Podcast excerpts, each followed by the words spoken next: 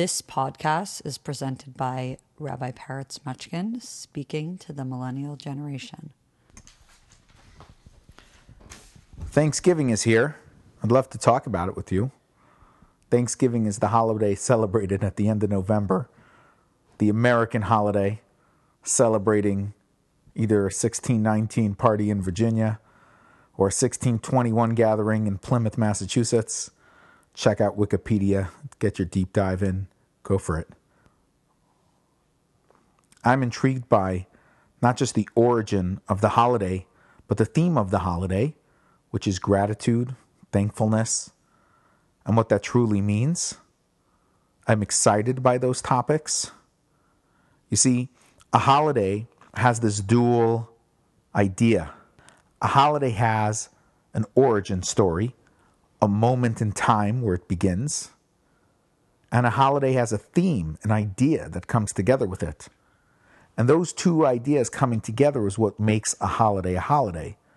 In Jewish tradition, all holidays have these two ideas. They have both the story that we celebrate, and we have the idea that's being internalized within each experience.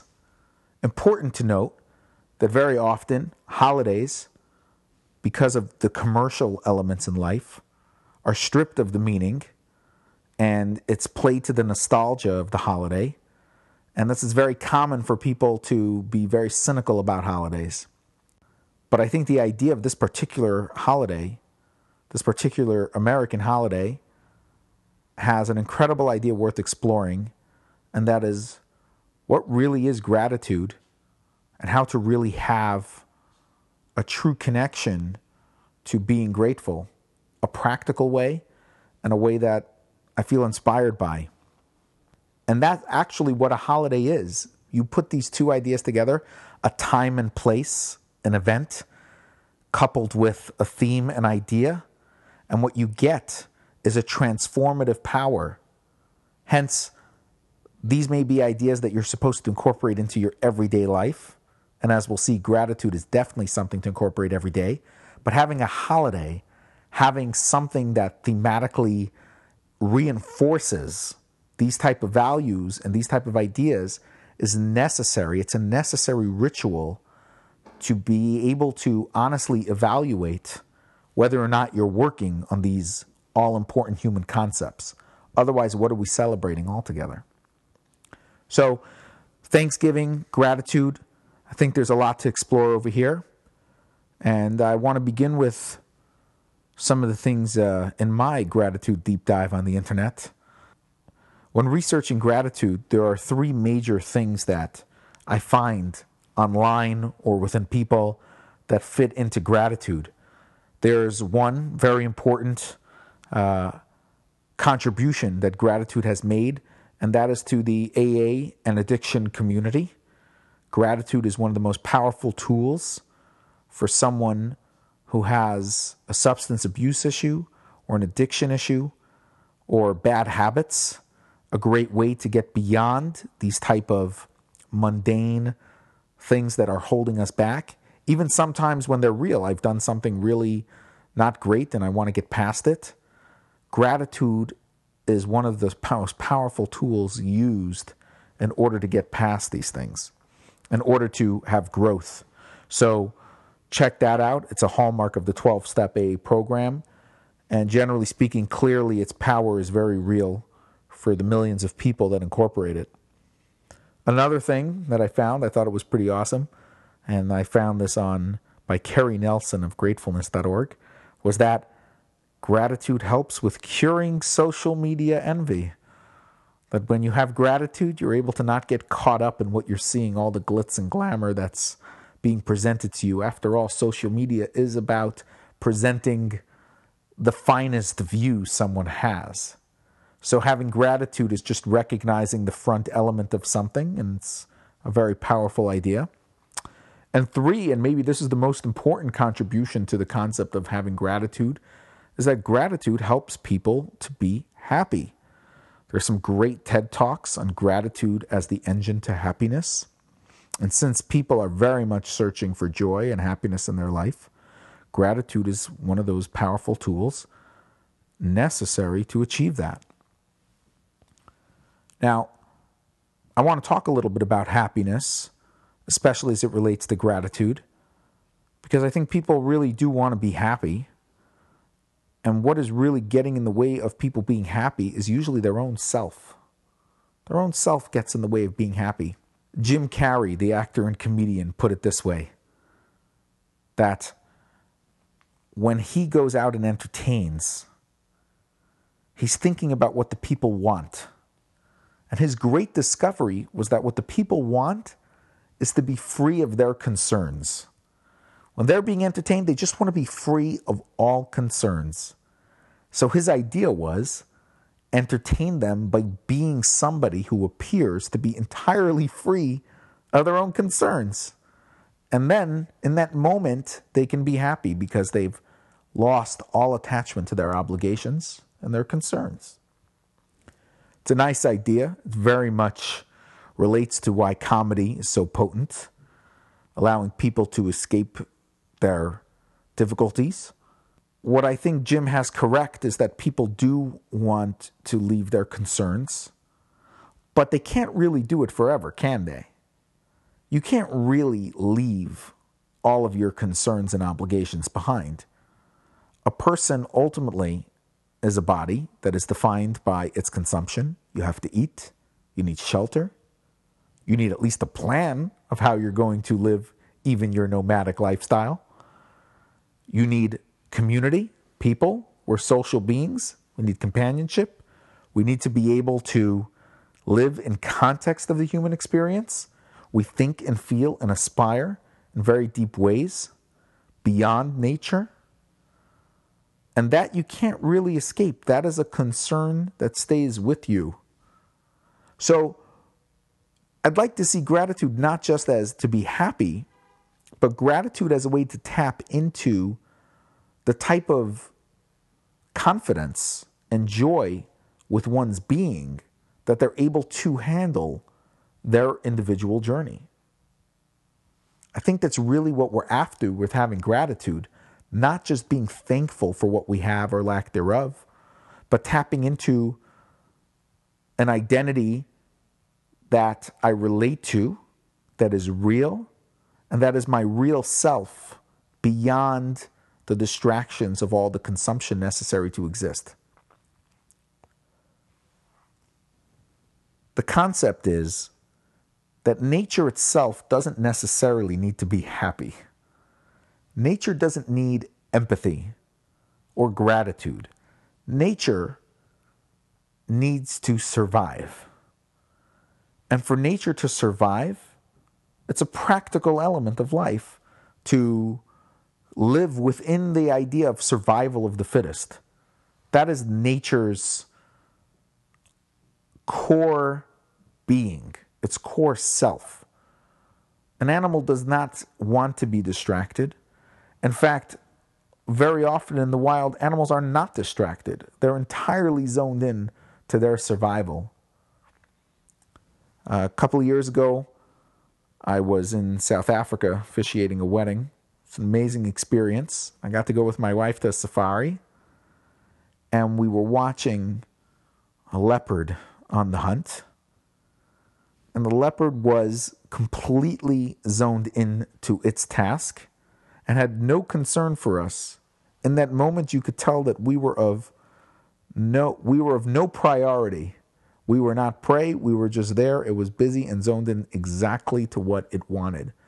And that to me was the microcosm of nature, completely subservient to their survival, completely subservient to their concern of, the, of all of their issues of surviving, eating, and taking care of self.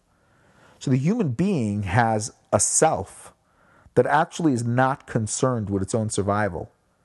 That's partly why a human being even wants to be entertained on a level that it's not concerned with its survival, is because a part of itself is not concerned with it. It actually is not. It's concerned with loftier ideas that are about expression of a part of self that is truly individual and that is purely their own. And finding that voice may be the most incredible part of the human journey and the human experience. In fact, in Jewish tradition, that is at the core of all of Jewish life and ritual is finding a way to nurture that self, that identity, that space where you matter and where you are truly an individual and how you discover that is everything. Judaism, thus, doesn't just have rituals and holidays for this, it's actually part of a daily routine in Jewish life. The first thing we do when we wake up in the morning as Jewish people is say a prayer called the Modeh Ani. And it's less of a prayer and more of a meditation about identifying the self that is truly my own from where I emanate my individuality from and how it confronts the existential reality of godliness and divinity and the reality of also having to serve my body and survive. The Modeh Ani prayer is fascinating. I'm going to record a podcast form of the Modeh Ani meditation. Should be uploaded together with this one, hopefully. So check that out. So when it comes to gratitude, gratitude has a direct connection to discovering myself independent of my consumption. You ever hear of the word amen or amen? You see it ultimately, that word used in, in religious circles. When somebody makes a blessing, they say amen. What does amen mean? Well, generally speaking, when you look up amen, you will see it as affirmative. You will see it as a word that says, I affirm that what has been said and what is happening is true, or hope it happens.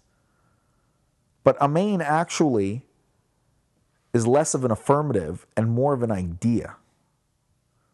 The word Amen, the three letter word of Amen in Hebrew, is an incredible concept and encapsulated in the word Amen.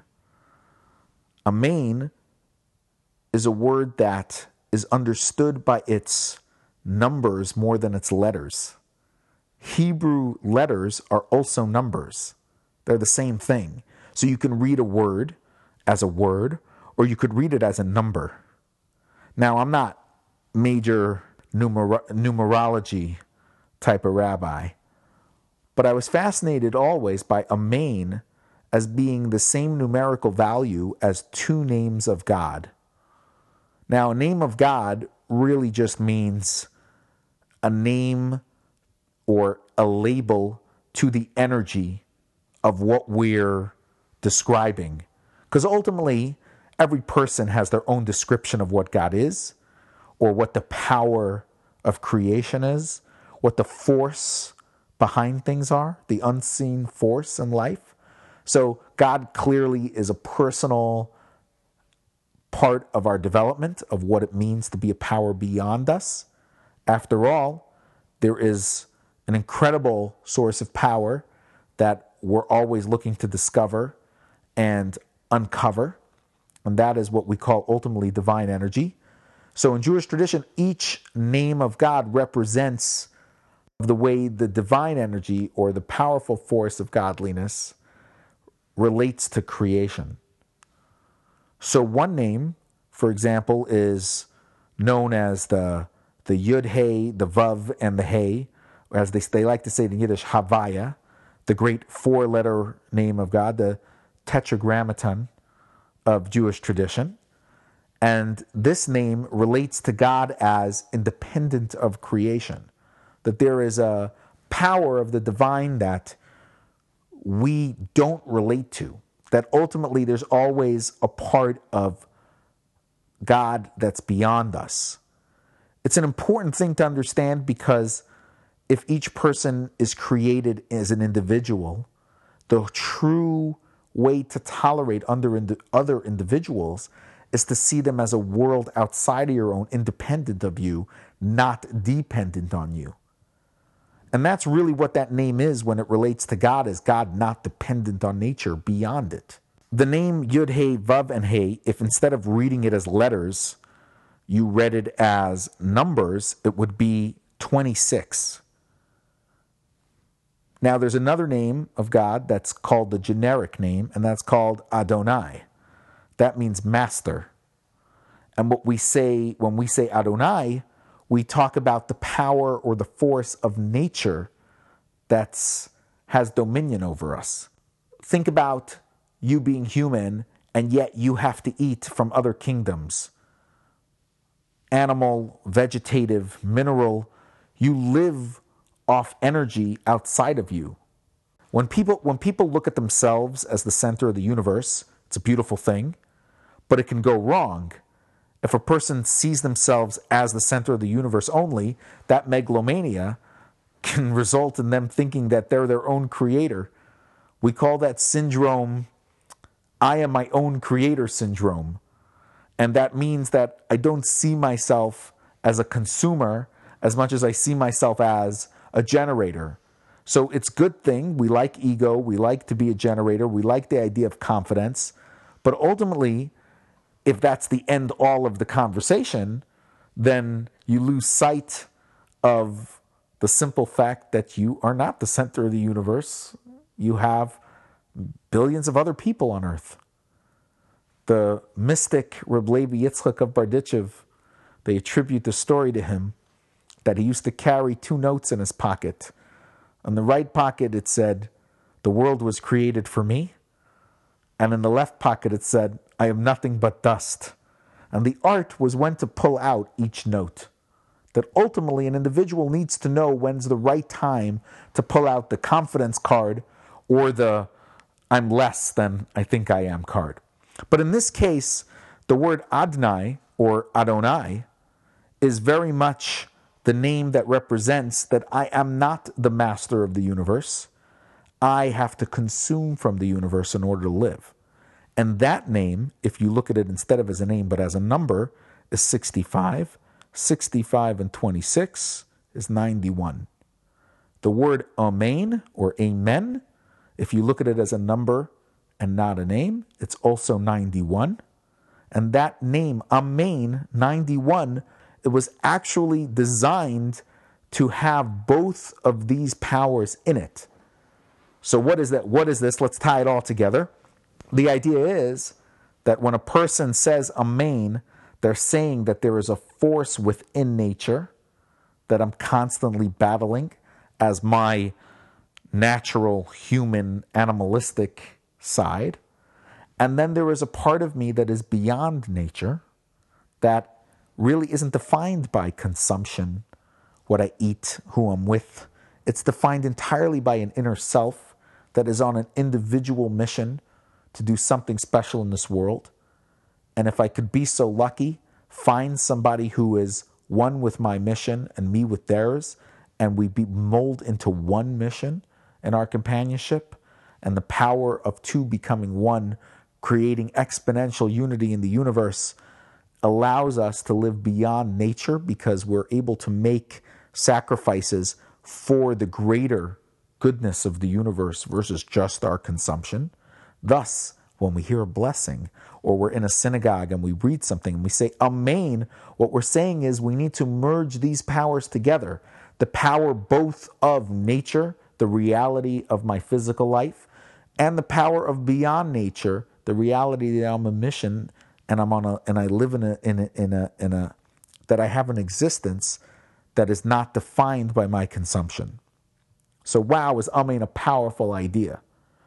But amen is also we said affirmative. And affirmative is part of gratitude. Gratitude is an affirmation towards what is real in my life and being able to zone in on the realities of existence that are actually true to me, that are actually meaningful to me. How important is it to have gratitude? It's as important as discovering the real self that I am, the true soul nature that I possess, that does not have to be defined by the physical reality all the time, but also allows me to keep the perspective of continuing my journey in the physical so as to bring what's beyond nature into nature.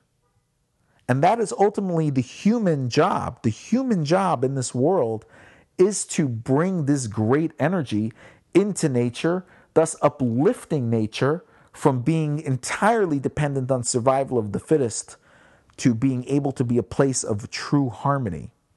Harmony where everything fits in without destruction.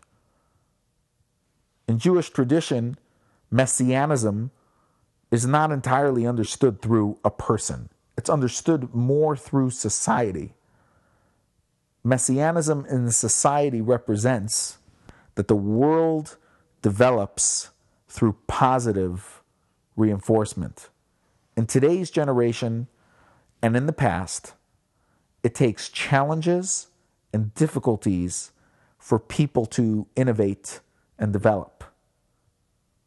This is not absolute, but is very much part of the human journey. Saying we're looking forward to a, an age of harmony is saying that we look to an age that development and, and innovation happens through positive reinforcement. It happens through positive origin.